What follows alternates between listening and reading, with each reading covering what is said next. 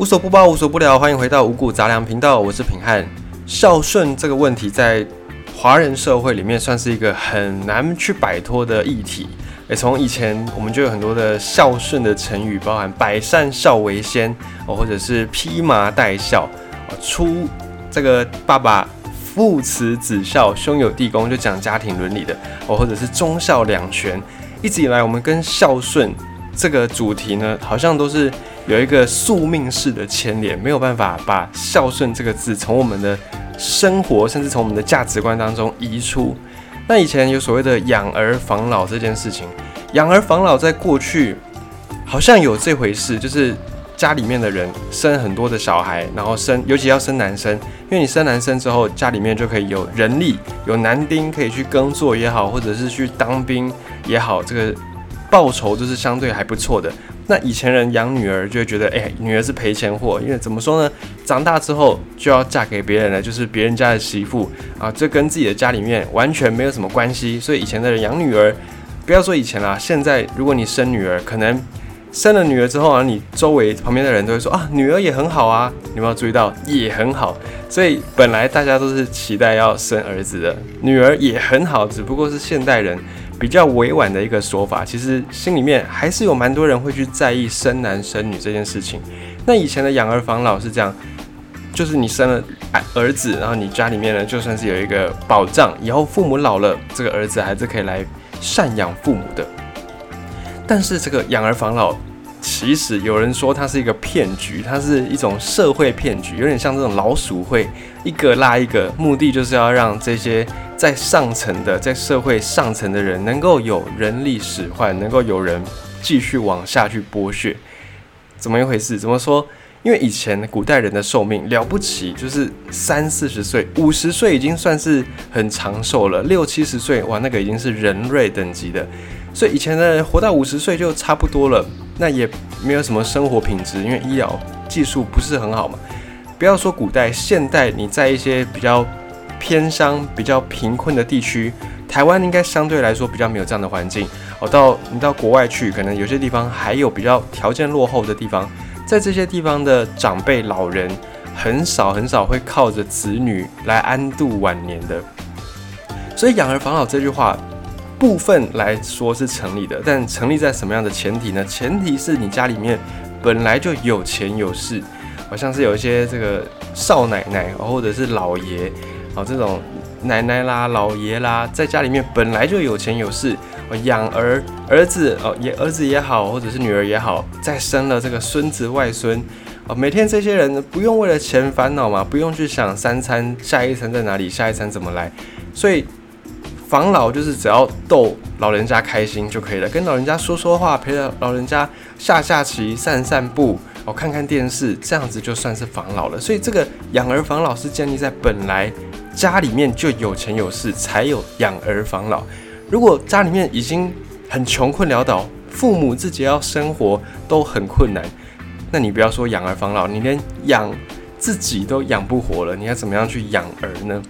不过现在还是有很多父母可能会把自己翻身的这个希望寄托在子女身上，就觉得说啊，自己这一辈子可能再怎么拼也就这样了，可能就没有办法再更突破了，所以。栽培子女，让子女有一天能够出头天，能够成龙成凤，到时候再来孝顺父母，再来安养父母。可是这样子的一个前提之下，你养儿育女就会变成有一个目的性。那你要养儿育女，养到他们成年有足够的能力，然后让他们可以去赚钱养活自己，再来养父母。那你势必要跟子女保持一个比较好的关系嘛。但是有些家长可能就会为了要控制子女，为了让子女在自己老了之后还是可以来孝顺自己，所以呢就会把持着经济大权，就会把持着所谓的家产，这些事情都掌握在自己的手上。哦，在台湾很多甚至华人社会了，很多的父母、很多长辈呢，也就是守着家里面所有的财富，然后仿佛只觉得只要控制住这些财富呢，儿女就。孙子孙女就会养法，那甚至呢，在呃有一些有些地方养儿，他还会变成说从小就去控制子女、控制儿女，怎么控制呢？就会用这种情绪勒索的方式哦，比方说等到孩子大一点之后呢，用父母的权威已经压不过了，孩子开始会跟你讲道理的时候，当你发现讲不过孩子，你只好用经济大权来控制这些子女，你只好用零用钱，然后或者是用呃各式各样的，反正跟经济有关的。就是欺负小孩子，没有办法去当童工，没有办法自己赚钱，就抓着这一点呢，掌握住孩子的经济命脉，以此来做一个勒索，或者是用情绪的方式。平安周遭有一些朋友呢，就是经历过爸妈的情绪勒索。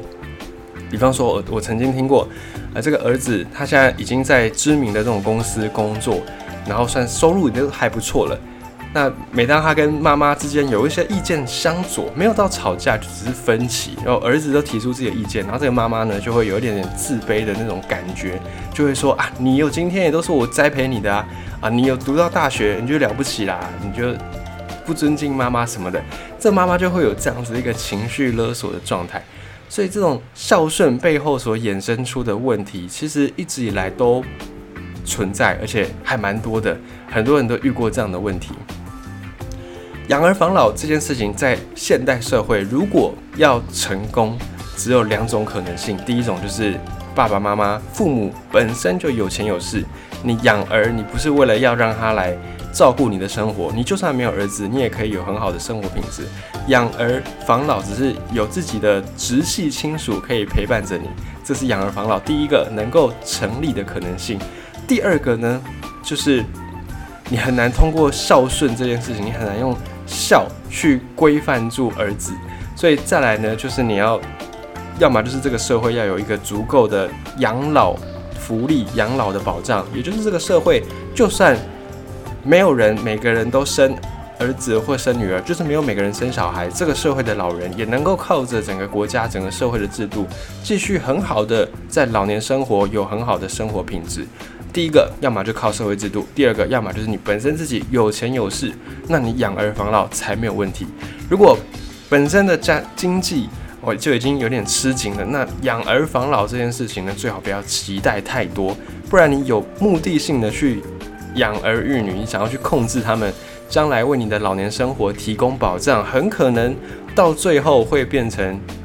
你就变成你要守着这些家里面的财产，然后子女呢就会，诶。讲的比较不好听一点，就会巴不得你赶快过世，会有这样的感觉。而且以前，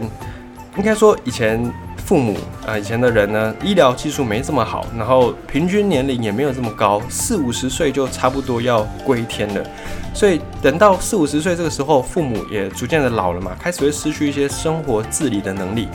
在以前，孝顺这件事情可以。被实践是因为以前的人活得不长，所以等到父母开始失去自理能力的时候呢，儿女就会想说啊，好，那我再照顾也没几年了，于是呢就当个孝子，当个孝女，当个三年五年还是可以撑过去的，还是 OK 的。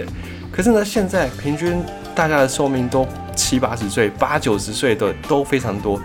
那你要从五十岁、六十岁退休好了，一直到九十岁，有三十年的时间，你要儿子女儿一直。无条件的当孝子孝女，诶，这件事情还蛮难的。不要说我们自己做不做到，看看周围的这些亲朋好友，一定有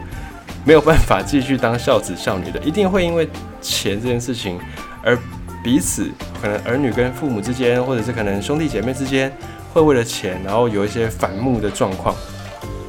所以到现在，当三十几年的孝子孝女，谁受得了？很难有几个人受得了了。久病床前真的是无孝子。那在以前呢，老人家得了病哦，过个几年，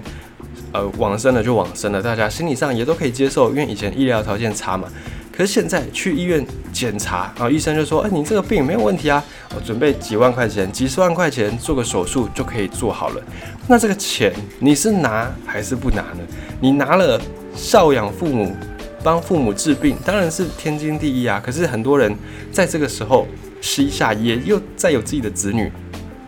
栽培自己的子女也是人之常情。所以这个钱你是拿来让父母医病，还是拿给你的小孩子栽培他，让他留学，或者让他买买东买西的呢？当你要面临到这种选择的时候，道德孝顺的事情可能就会有一点点动摇，就不是那么像过去我们老祖先他们坚守的这种孝顺、百善孝为先的观念。所以在现在养儿防老还是有一些前提的。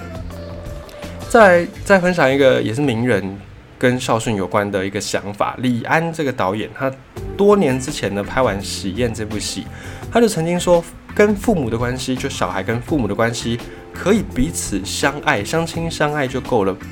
不一定要制造一个阶级观念，不一定要灌输小朋友说啊，小的就是要服从大的，或者是大的要让小的。李安说，他觉得每一个人都是一个个体，你都要尊重他。所以任何东西，包含他的观念、他的爱好，接受他、尊重他，这个是一个人跟人之间和平相处的准则。李安说他自己也不太教他小朋友要孝顺这件事情，他觉得有的父母对小孩子对小孩子控制欲很高，那等到小孩子见的世面广了，小孩子一定会长大嘛。有一天他会离开父母的保护伞，他会离开父母的羽翼。当他看的、知道的越来越多。父母对他越控制，他的那个反噬的力道就会越强。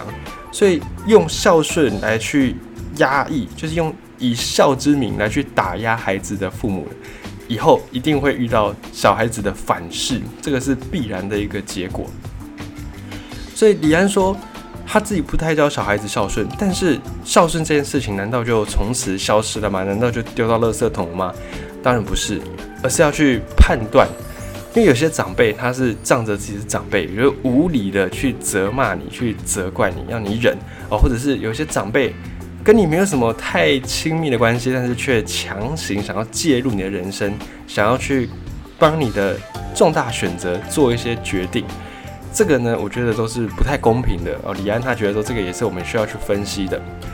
如果真心爱护晚辈，然后晚辈也是有良心的人，其实长辈跟晚辈之间自然而然就会相处得很融洽，自然就会互相尊重。李安觉得这种尊重，晚辈尊重长辈，长辈爱护晚辈，这样的关系应该要是发自内心的，而不是用孝顺两个字来去强求，来去让所有人都应该要服从这个框框的，并不是这样子。所以李安的孝顺